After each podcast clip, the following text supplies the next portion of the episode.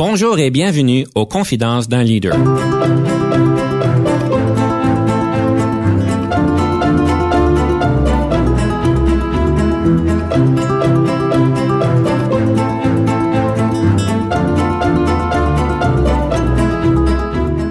Ici Denis Lévesque, coach en leadership. Nous avons donc l'honneur et le privilège de recevoir en studio des leaders qui ont marqué leur communauté afin d'apprendre de leur expérience et de s'inspirer de leur sagesse.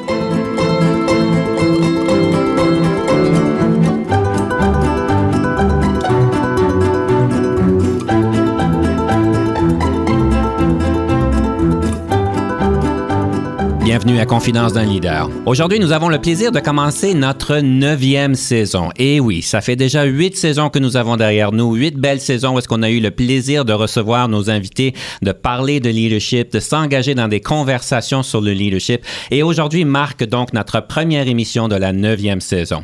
Mon euh, réalisateur Jean-Paul Moreau et moi nous sommes mis ensemble pour pouvoir déterminer comment qu'on peut faire pour améliorer l'émission. Et en fait, nous avons des cadeaux pour vous.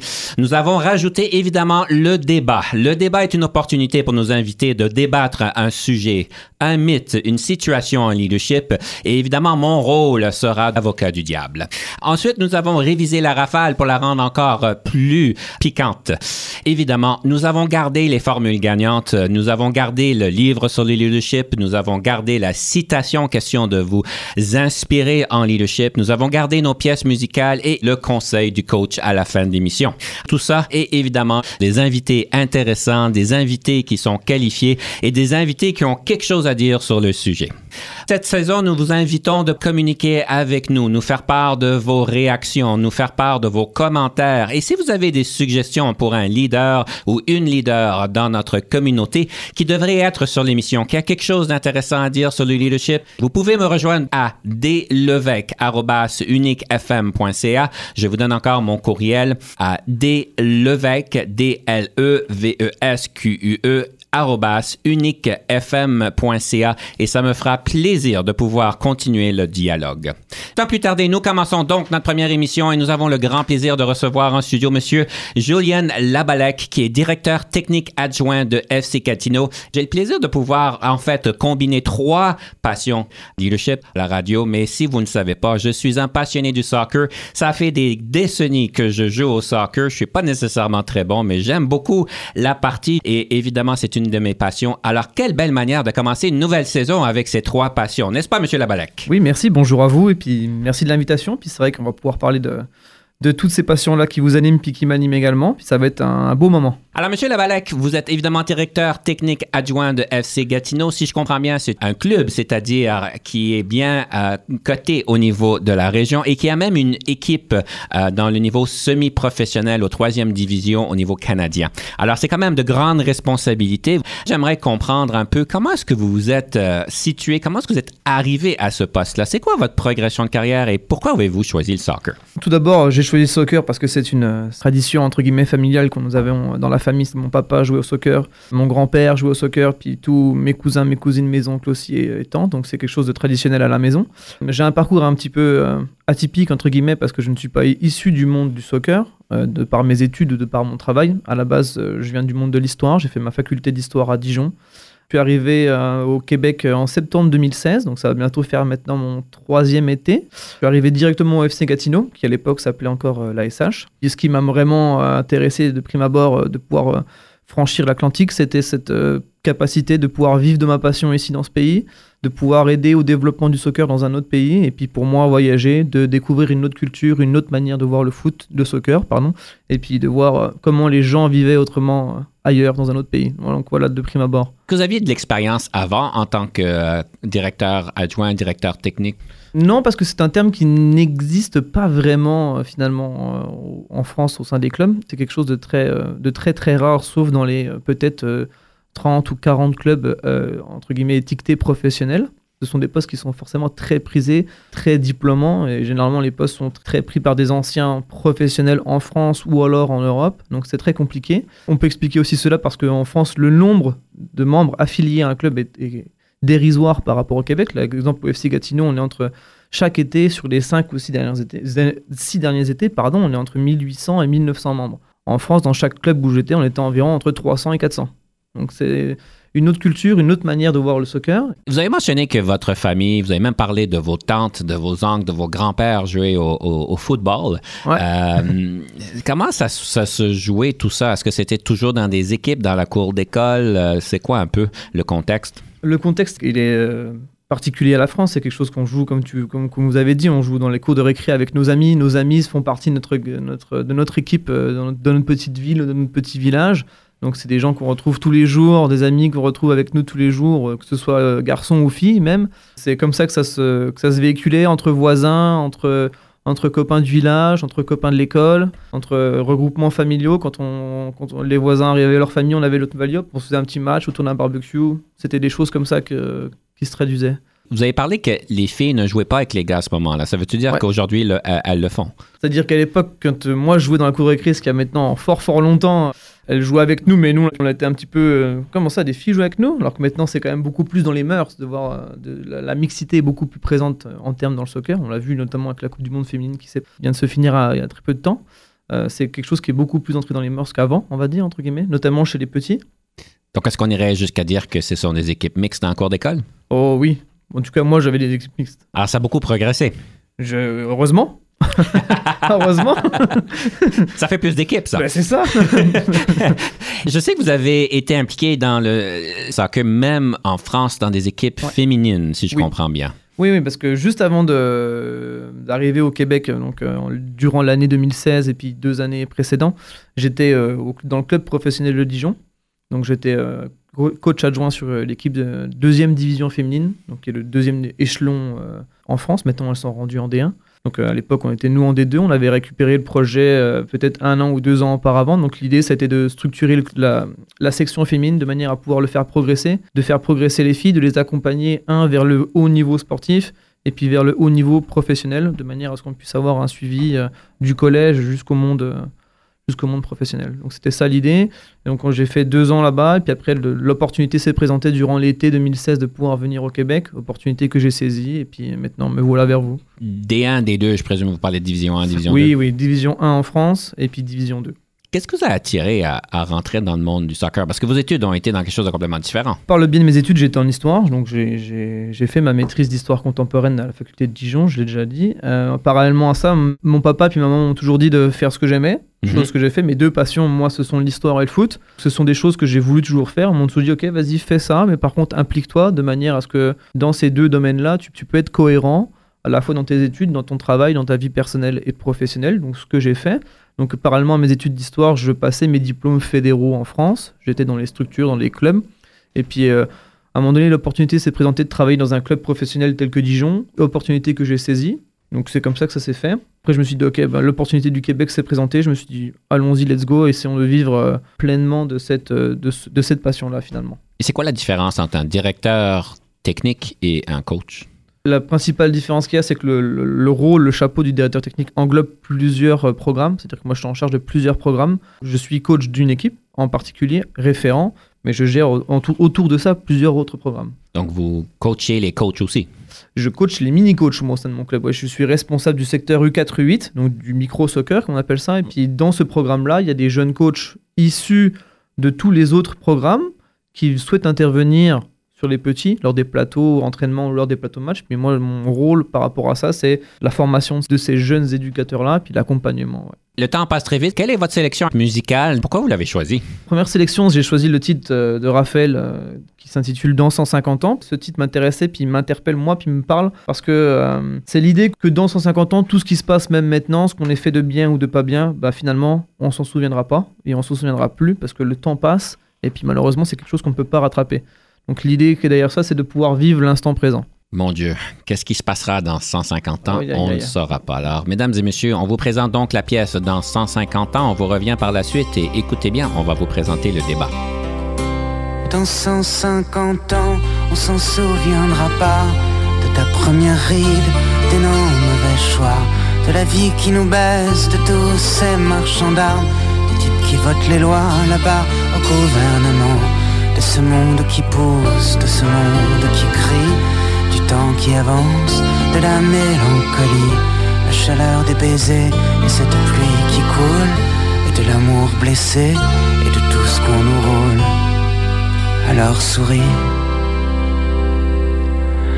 Dans 150 ans, on s'en souviendra pas de la vieillesse qui prend de leurs signes de croix, de l'enfant qui se meurt, des vallées du tiers-monde, du salaud de chasseur qui descend la colombe, de ce que t'étais belle et des rives arrachées, des années sans sommeil, sans millions d'affamés, des portes qui se referment, de t'avoir vu pleurer, de la cour solennelle qui condamne sans scier. Alors souris. Et dans 150 ans, n'y pensera même plus à ce qu'on a aimé, à ce qu'on a perdu. Allez, vidons nos bières pour les voleurs des rues. Finir tous dans la terre, mon Dieu, quelle déconvenue. Et regarde ces squelettes, nous regarde de travers. Mais ne fais pas la tête, ne leur fais pas la guerre. Il ne restera rien de nous, pas plus que deux. J'en mettrai bien ma main à couper au feu. Alors souris. Et dans 150 ans, mon amour, toi et moi, on sera doucement dansant, deux oiseaux sur la croix. Dans ce bal déclassé, encore, je vois large. Peut-être qu'on sera repassé dans un très prochain naufrage. Mais y a rien d'autre à dire, et veut rien te faire croire. Mon amour, mon amour, j'aurai le mal de toi. Mais y a rien d'autre à dire, je veux rien te faire croire. Mon amour, mon amour, j'aurai le mal de toi. Mais que veux-tu? Ici Denis Lévesque. Si vous cherchez l'excellence en leadership, nous sommes intéressés à vous parler. Venez nous visiter à solutionoptigestion.ca.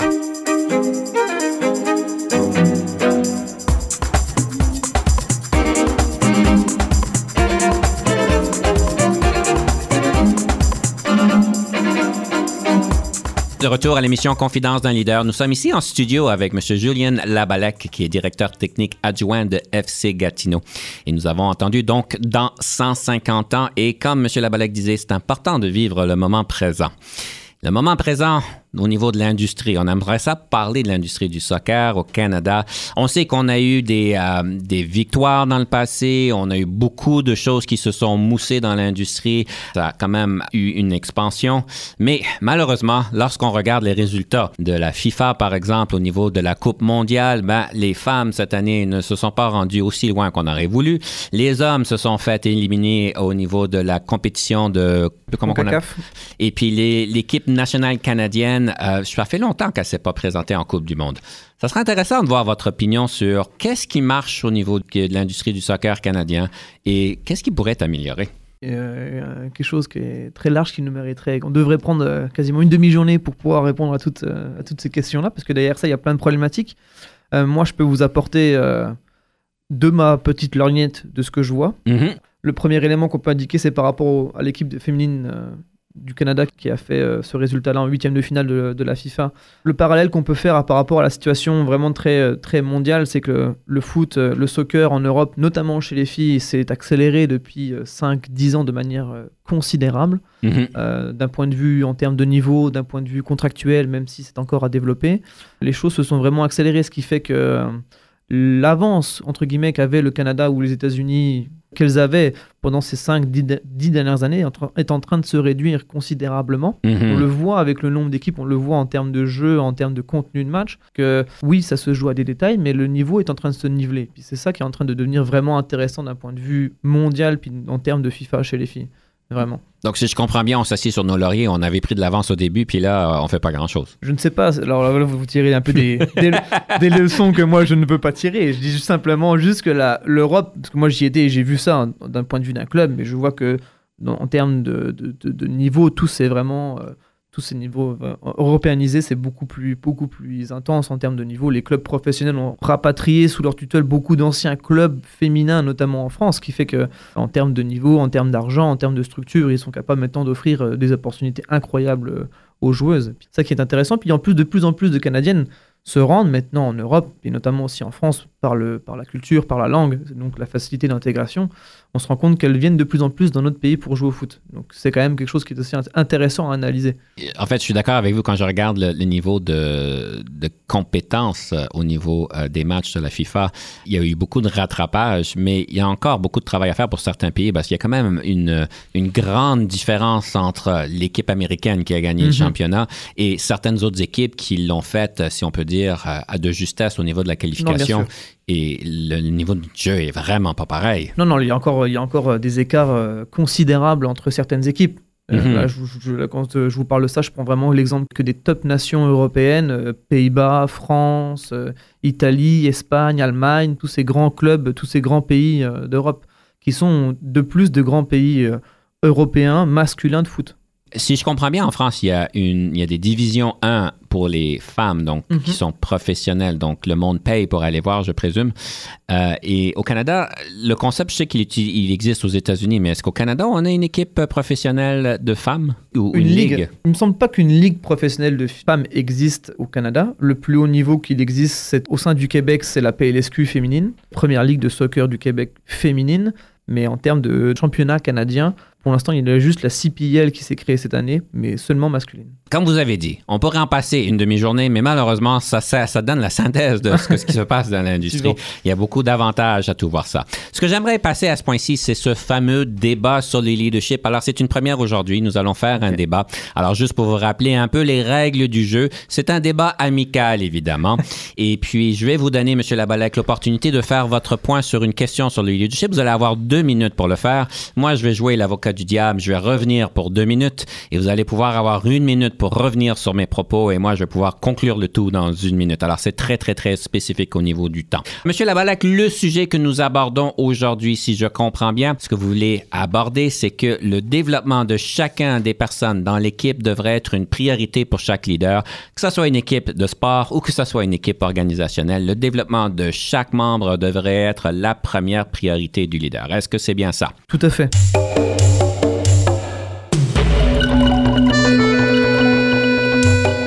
Moi, je pense que l'intérêt du leader, c'est que toute son équipe, que ce soit dans, un, dans une association sportive ou non, serve au développement de tout le monde parce que c'est la différence qu'il y a principalement, puis c'est mon premier point, qu'il y a la différence qu'il y a entre un leader et un gestionnaire. D'accord? Un leader s'implique dans euh, la progression de son équipe, alors que le gestionnaire est une coche au-dessus, puis gère vraiment le fonctionnement de son équipe, mais ne s'implique pas dedans. Donc l'intérêt pour moi qu'il y a d'être un leader ou d'avoir un leader avec moi, c'est que ce dernier s'implique dans mon processus d'apprentissage en termes de profession, en termes de connaissances générales ou en termes de sport. De moi, l'intérêt, c'est celui-là. Alors après, bien sûr, le deuxième point que je voulais aborder avec vous, c'était que le leader doit avoir un suivi individualisé avec chacun et chaque membre de son équipe afin d'optimiser de manière la plus efficiente possible le développement de chacun. Si on prend le terme du foot ou le terme du sport de manière générale, l'intérêt d'avoir un suivi optimisé et puis individualisé, c'est que ça va optimiser la performance de l'athlète. Donc finalement, en bout de ligne, ça va optimiser notre athlète. Voilà le, le, second point que je voulais aborder avec vous. Le dernier point que j'ai, c'est que gérer une équipe, gérer des gens d'une équipe, c'est pas seulement du sportif, c'est pas seulement de la profession, c'est également gérer des relations humaines, D'où l'intérêt d'être un leader et d'avoir un leader, c'est cette capacité à avoir à gérer l'humain.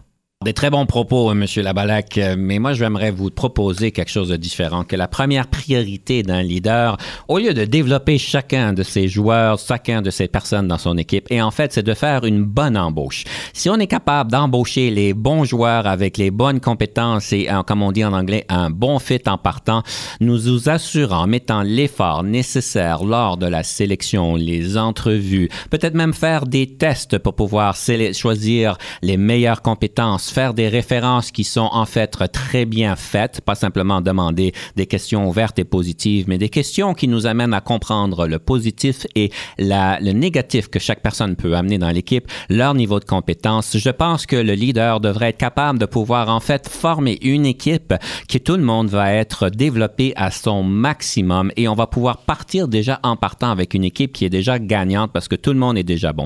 Une fois que tout ça est fait, moi, mon propos, c'est de dire que la deuxième deuxième priorité devrait en fait de pouvoir aller mousser l'alignement de l'équipe et en fait les dynamiques d'équipe pour pouvoir s'assurer que les équipes sont hautement performantes. Et en s'assurant que tout le monde est déjà à leur plein potentiel, le leader devrait juste se concentrer sur la dynamique d'équipe pour assurer la meilleure version de l'équipe possible. Alors, c'est certain que vous avez des bons propos, Monsieur Labalec, vous avez des meilleures pratiques qui sont très bonnes. C'est certain que ça s'applique, mais j'irai vous dire qu'en fait, pour le débat, que en, la première priorité ne serait pas de pouvoir développer chacun des joueurs, parce que les joueurs devraient déjà être à leur plein potentiel lorsqu'ils rentrent dans, cette équipe-là, parce qu'ils le méritent, ils sont déjà au meilleur. Je le prends bien, je le prends bien. Maintenant, pour me défendre, je dirais simplement que, en termes de leader, si jamais vous voulez euh, optimiser et avoir le plus de développement dans la globalité de votre équipe, dans un premier temps, moi, je ne parle pas d'embauche, je parlerai plutôt de développement. On cherche à développer des athlètes et puis c'est là le point le plus important, c'est-à-dire qu'on ne choisit pas les compétences, on les développe. Comme vous avez dit, vous avez dit qu'il faut choisir les compétences. Moi, je vous dis non, on ne choisit pas les compétences de nos athlètes, on les prend telles quelles. Et puis après, d'où notre intérêt, c'est que on doit être capable de développer et de checker leurs forces et leurs faiblesses, s'appuyer sur les forces des uns, développer les faiblesses des autres afin d'optimiser et afin de développer chaque athlète de sa manière. Chaque personne est différente, chaque sportif est différent. Et afin qu'on puisse assurer la dynamique du groupe et le développement des joueurs, c'est ce qu'il faut faire. En fait, vous avez très bien débattu votre cas. Je suis d'accord qu'un bon euh, leader devrait faire tout ce que vous dites, évidemment. Moi, je veux juste parler d'une question de priorité. C'est certain que tout est contextuel et que dans certains cas, oui, on veut développer nos, euh, nos athlètes et nos euh, joueurs, mais tout ça pour dire que c'est très contextuel. Euh, il y a beaucoup de choses qu'il faut qu'on fasse. Et je suis d'accord avec vous, dans certaines situations, c'est important, mais on espère qu'on a déjà des équipes qui sont hautement développées Ben oui. et qui ont des personnes qui sont déjà à leur plein potentiel. Alors, c'est peut-être le côté idéaliste de ma part et de pouvoir penser qu'on peut avoir des équipes de 15-20 qui sont déjà à leur plein potentiel lorsqu'on les embauche. Monsieur Labalak, ce fut un grand plaisir de pouvoir avoir ce débat avec vous. Merci. Chers auditeurs, on vous laisse le choix de décider euh, euh, votre propre opinion sur le sujet. Ceci nous amène donc à notre deuxième pièce musicale. Quelle serait donc cette deuxième pièce musicale? Alors, pour ma deuxième pièce musicale, j'ai choisi Ces gens-là de Jacques Brel. Entre guillemets, une chanson française, une vieille chanson française qui date de 1967, si ma mémoire est bonne, qui m'a interpellé quand je l'ai écoutée pour la première fois il y a maintenant un petit bout de temps. Et puis c'est quelque chose de très intéressant. Puis j'aime beaucoup le, le style de Jacques Brel, cette, cette dénonciation qu'il est capable de faire dans ses textes, puis les mots qu'il choisit, c'est euh, très intéressant à écouter notamment. Alors, nous écoutons donc ces gens-là et à notre retour, nous explorons les, les réactions de M. Labalac lorsqu'il est arrivé au Canada et les différences majeures dans la culture. Il y a l'aîné, lui qui est comme un melon, lui qui a un gros nez, lui qui sait plus son nom, monsieur, tellement qu'il boit, tellement qu'il a bu, qui fait rien de ses dix doigts, mais lui qui n'en peut plus, lui qui est complètement cuit et qui se prend pour le roi, qui se saoule toutes les nuits avec du mauvais vin, mais qu'on retrouve matin dans l'église qui roupille, raide comme une saillie, blanc comme un cierge de Pâques, et puis qui balbutie, qui a l'œil qui divague. Faut vous dire, monsieur, que chez ces gens-là, on ne pense pas. On ne pense pas. On prie. Et puis, il y a l'autre, des carottes dans les cheveux, qui a jamais vu un peigne, qui est méchant comme une teigne, même qui donnerait sa chemise à des pauvres gens heureux, qui a marié la Denise, une fille de la ville, enfin, d'une autre ville que c'est pas fini.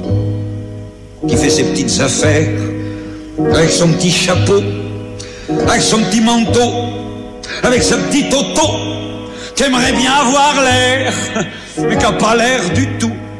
Faut pas jouer les riches quand on n'a pas le sou. Faut vous dire, monsieur, que chez ces gens-là, on ne vit pas, monsieur. On ne vit pas. On triche. Et puis, il y a les autres, la mère, qui ne dit rien, ou bien n'importe quoi. Et du soir au matin, sous sa belle gueule d'apôtre, et dans son cadre en bois, il y a la moustache du père qui est mort d'une glissade et qui regarde son troupeau bouffer la soupe froide. Et ça fait des grands... Et ça fait des grands... Et puis il y a la toute vieille qui en finit pas de vibrer et qu'on attend qu'elle caresse, vu que c'est elle qui a l'oseille, et qu'on n'écoute même pas ce que ces pauvres mains racontent. Faut vous dire, monsieur, que chez ces gens-là, on ne cause pas, monsieur. On ne cause pas.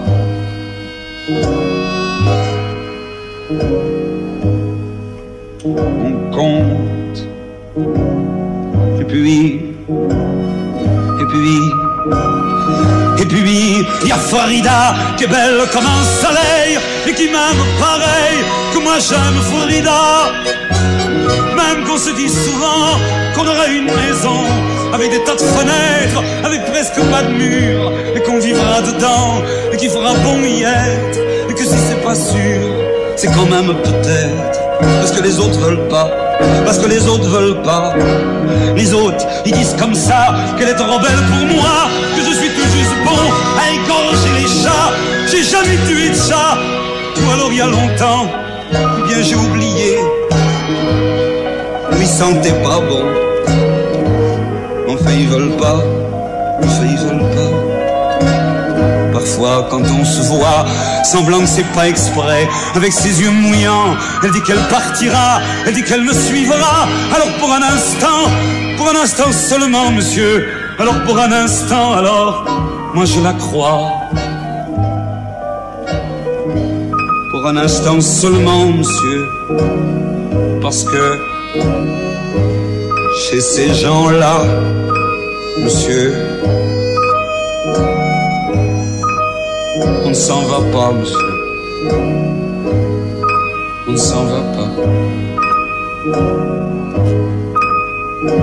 On s'en va pas.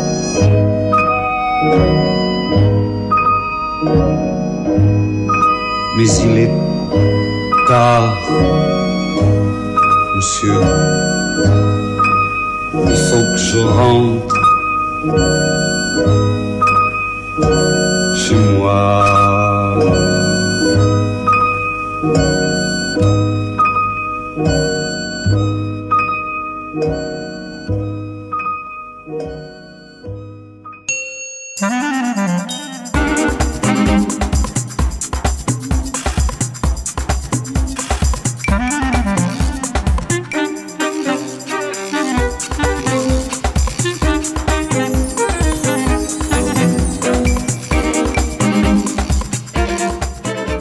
Sommes de retour à l'émission Confidence d'un leader et nous sommes donc ici avec Julienne Labalac, directeur technique adjoint de FC Gatineau. Monsieur Labalac, j'aime toujours explorer un livre en leadership. Question de pouvoir donner des suggestions pratico-pratiques à nos auditeurs qui veulent continuer leur cheminement.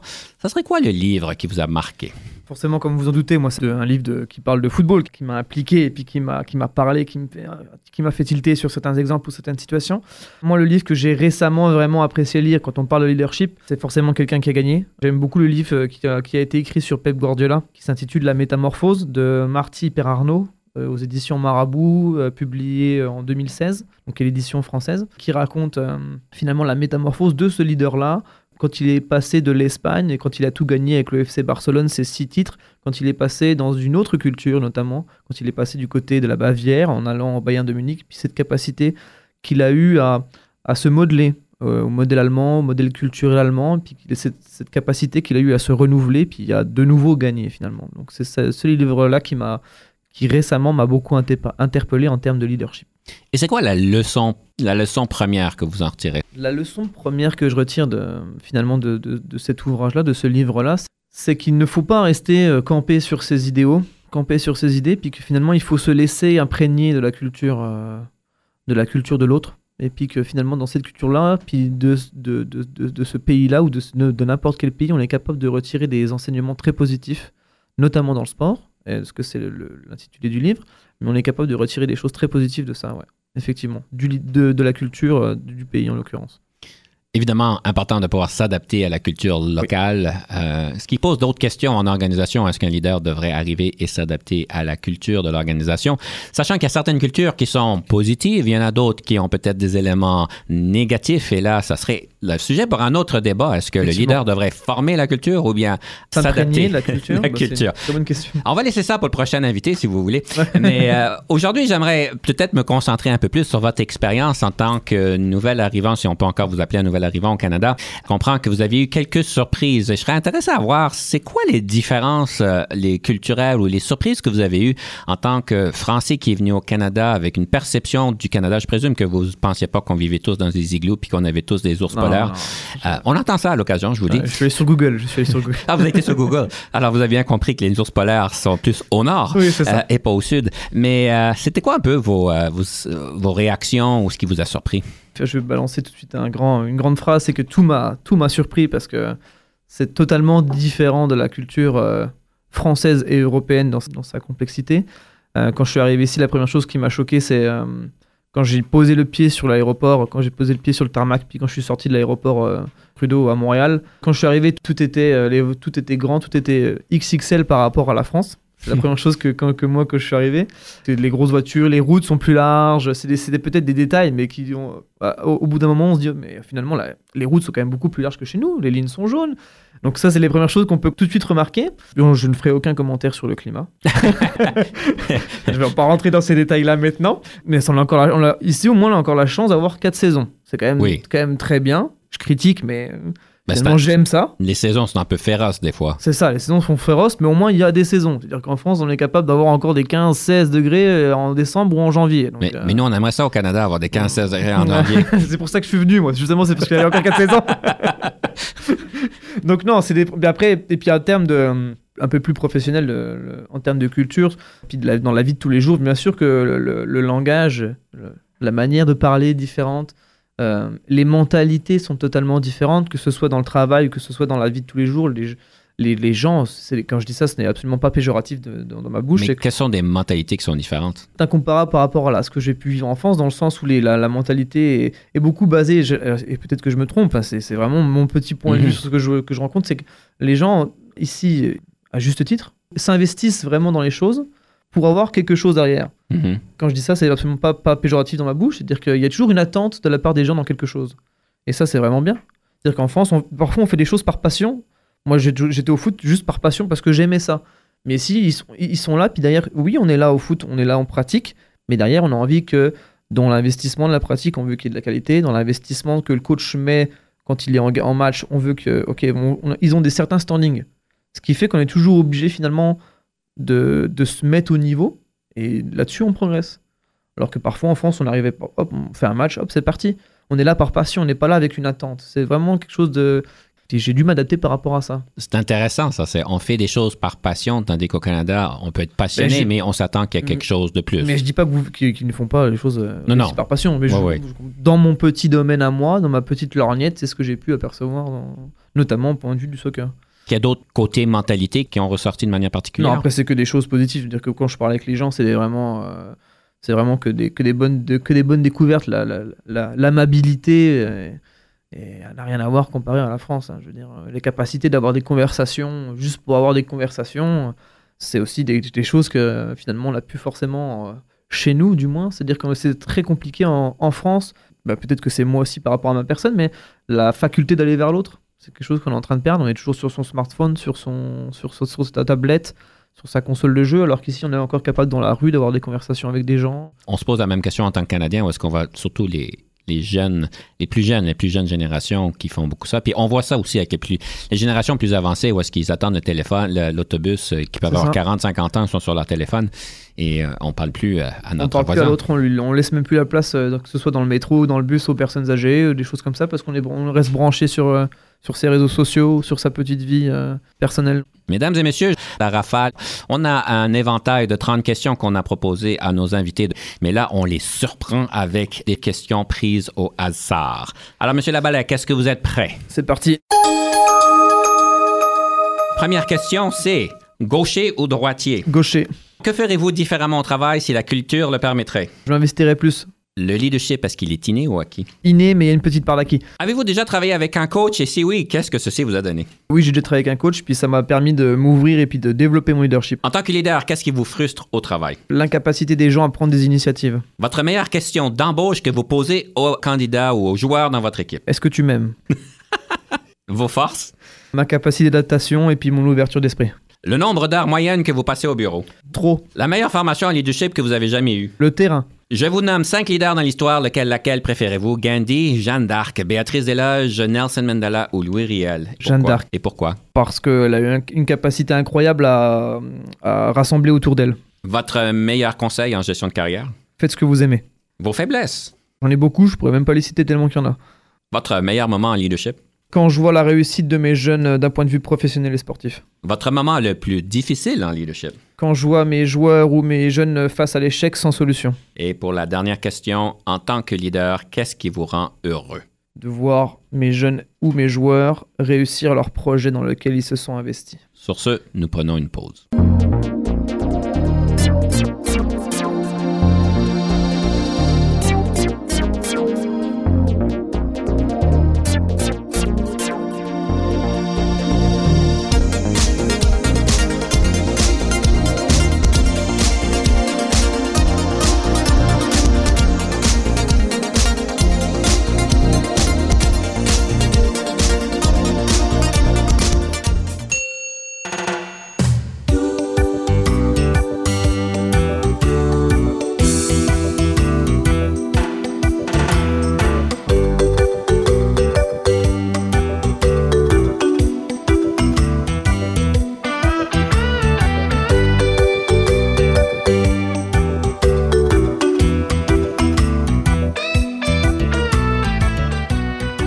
Deux minutes du coach aujourd'hui, j'aimerais vous poser la question. Est-ce que vous avez déjà réalisé des fois, lorsqu'on parle à des personnes, des parties prenantes, des employés, des patrons, des clients, des fois la conversation est fluide, des fois ils vous comprennent rapidement, des fois vous les comprenez rapidement, et des fois c'est donc difficile. On pense qu'on s'exprime clairement, on pense qu'on parle clairement, mais l'autre évidemment comprend pas, c'est clair, et vous en fait, vous ne le comprenez pas. Des fois, il y a des difficultés au niveau des barrières de communication et je dirais même au niveau des relations. Des fois, il y a du monde qu'on s'entend très bien avec et des personnes où est-ce qu'on ne s'entend pas du tout avec. Évidemment, c'est un sujet assez complexe. Il y a beaucoup de variables qui pourraient expliquer ces choses-là. Mais je vais vous dire, un des outils que j'utilise dans ma boîte à outils pour bien équiper les leaders à ajuster leur communication, leur conversation, à ajuster leur approche lors d'une relation ou d'un entretien quelconque, c'est un outil psychométrique que, je fais référence au DISC. D-I-S-C. En fait, c'est une opportunité de pouvoir explorer les quatre types de personnalités que quelqu'un pourrait avoir tendance à assumer, sachant qu'on ne veut pas euh, nécessairement mettre une étiquette sur tout le monde, mais sachant qu'en tant que personne, nous avons quatre tendances naturelles qui reviennent plus souvent que d'autres. Lorsqu'on est capable de la comprendre, lorsqu'on est capable de l'identifier, en tant que leader, on est capable de se flexer, flexer notre communication, notre approche pour mieux nourrir cette conversation-là et pour mieux s'assurer qu'on communique mieux. Alors, dans les prochaines rubriques, je vous présente plus en détail le modèle DISC.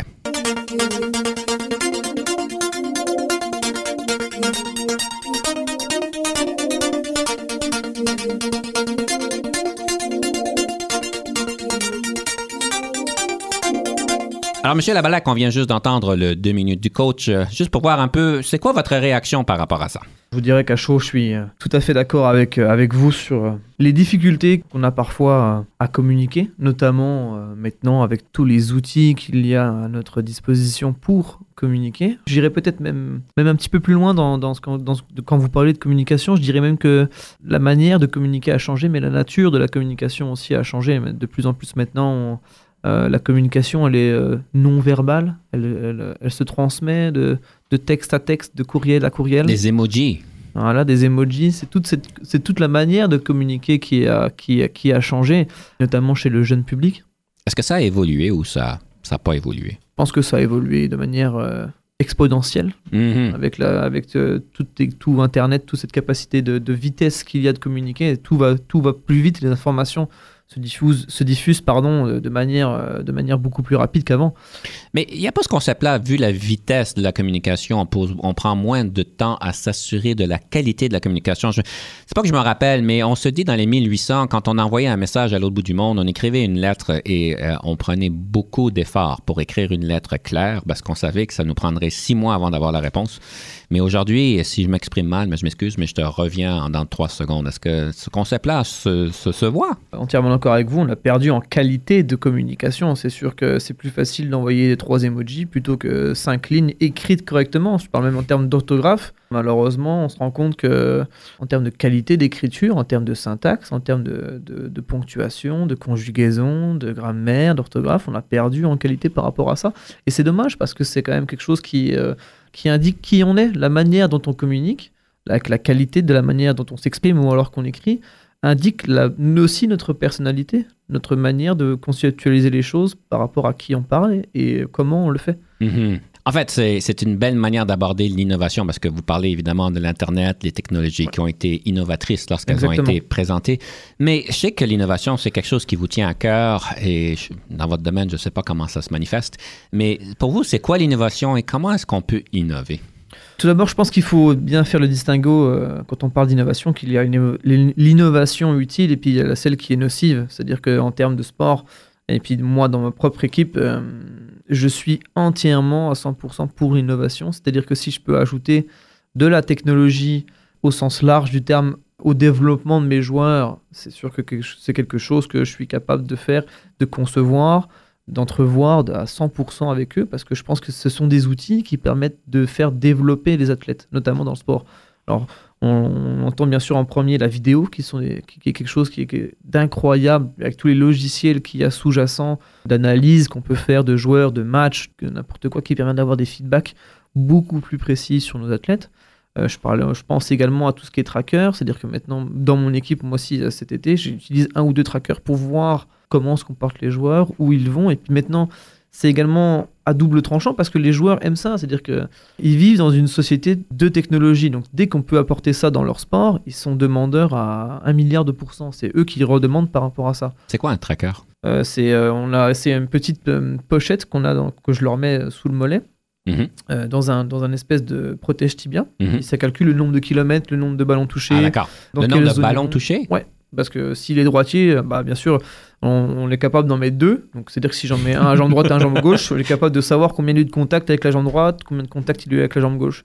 Donc, le nombre de ballons touchés durant un match, ce sont des révélateurs qu'on peut utiliser avec le joueur. C'est-à-dire que tu as 150 passes complétées, c'est quand même bien d'avoir touché 150 ballons en 90 minutes versus tu en as touché 15. Ce sont des indicateurs, des tempos que peut nous donner la technologie par rapport à ça. Est-ce que ça calcule euh, comment est-ce qu'on est précis dans nos passes? Non. Pas non, encore. Il faudra pas avoir. Ça- un sur le récepteur Ah, de l'autre côté. ah, c'est ça. ouais, ce serait, ce serait quelque chose de. c'est- En termes de finance, je suis pas sûr qu'on ait rendu là. Pour ça, j'utilise juste la vidéo. Oui. Mais c'est sûr que euh, là, ce serait des- de l'innovation incroyable. Là, là, je- Et est-ce que l'innovation se fait seulement au niveau de la technologie? Non, non, absolument pas. Là, Non. quand on parle d'innovation, on parle de technologie depuis tout à l'heure, mais c'est vrai que vous me tendez la perche. euh, quand on parle d'innovation, on parle aussi d'idées. C'est-à-dire que Oui. l'innovation, elle est aussi intellectuelle. Mhm. Euh, puis j'en suis le premier exemple euh, ici. Euh, C'est-à-dire que bien sûr que moi aussi j'ai dû innover dans mes idées pour moi-même pouvoir me développer en tant qu'éducateur, en tant que coach, puis en tant que, que leader d'équipe. C'est-à-dire qu'on doit être capable de se renouveler pour pouvoir, un, se surprendre soi-même, puis deux, surprendre le groupe avec qui on vit, puis avec qui on pratique. des idées innovantes où est-ce qu'on Ouais. fait des choses innovantes. Et au ça. soccer, est-ce qu'il y en a beaucoup? Parce que ça fait quand même des centaines d'années que ça existe. Je sais pas. Le soccer a été inventé où? Excusez-moi Ah. de vous mettre sur le vif. Non, non, là. non, non, non, y a pas Vu de que vous êtes un, expert en histoire. J'ai la réponse. Euh, j'ai la réponse. J'ai une partie de la réponse. Ouais. Euh, ça a été inventé. euh, ça vient de la soul, qui est un sport que jouaient les jeunes célibataires garçons dans les villages, que ce soit en France ou, ou- ou territoire de Navarre, peu importe. La soul, c'était un sport que jouaient les jeunes célibataires garçons, donc qui était un mélange de foot, un mélange de rugby. Et puis on devait rapporter une balle d'une église à une autre église ou d'un terrain à un autre terrain. Donc on, pouvait utiliser les pieds, on pouvait utiliser la main, on pouvait utiliser ce qu'on voulait, mais c'était le but d'amener un point A un point B.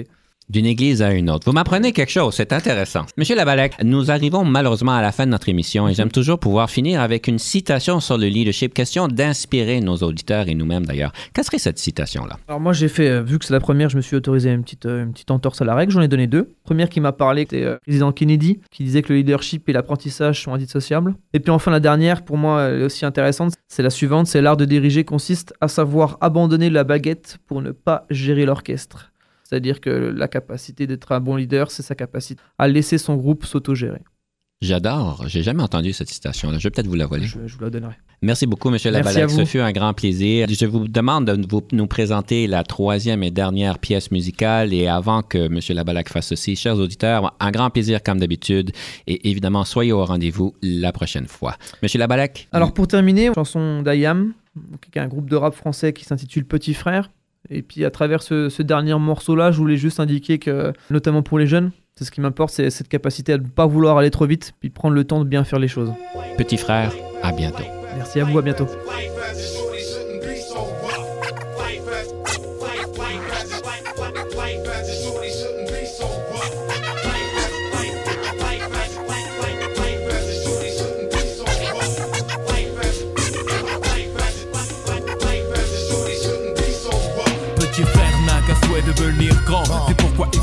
Party. Jouer des sauvages dès l'âge de 10 ans. Devenir adulte avec les infos comme mentor. C'est éclater les tranches de ceux qui ne sont pas d'accord. À l'époque où grand frère était gamin On se tapait des délires sur Blanche-Neige et les sept nains. Maintenant les nains on gicle les Blanche-Neige Étape éclate, des types claquent dans Mortal Kombat. À 13 ans il aime déjà l'argent.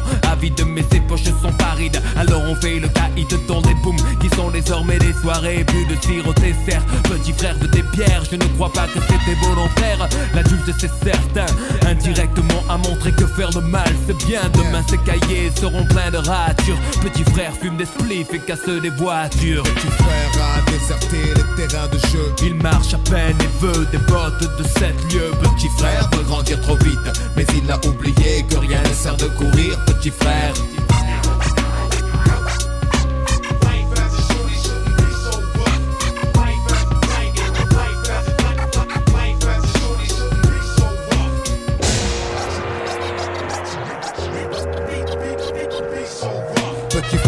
Rêve de bagnole, de fringues et de thunes, de réputation de dur. Pour tout ça, il volerait la lune.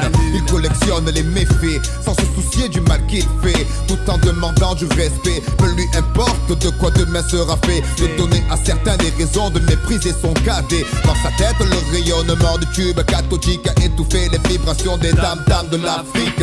Plus de cartable, il ne saurait pas quoi en faire. Il ne joue plus aux billes, il veut jouer du revolver. Petit frère a jeté ses soldats pour devenir un guerrier. Pensez au butin qu'il va amasser. Petit frère a déserté les terrains de jeu Il marche à peine et veut des bottes de 7 lieues. Petit frère veut grandir trop vite, mais il a oublié que rien ne sert de courir, petit frère.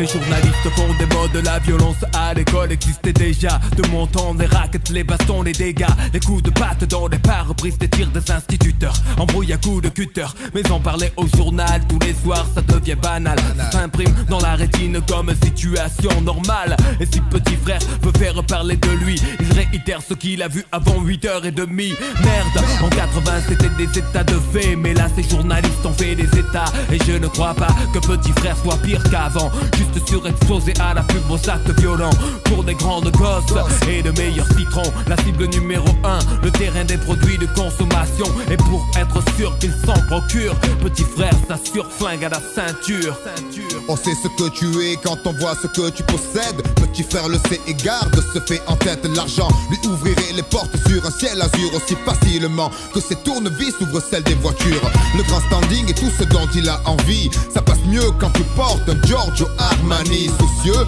du regard des gens. Malgré son jeune âge, petit frère fume pour paraître plus grand? Il voudrait prendre l'autoroute de la fortune et ne se rend pas compte qu'il pourrait y laisser des plumes. Il vient à peine de sortir de son œuf. Et déjà petit frère veut être plus gros que le bœuf. Petit frère a déserté les terrain de jeu. Il marche à peine et veut des portes de sept lieux. Petit frère veut grandir trop vite, mais il a oublié que rien ne sert de courir, petit frère.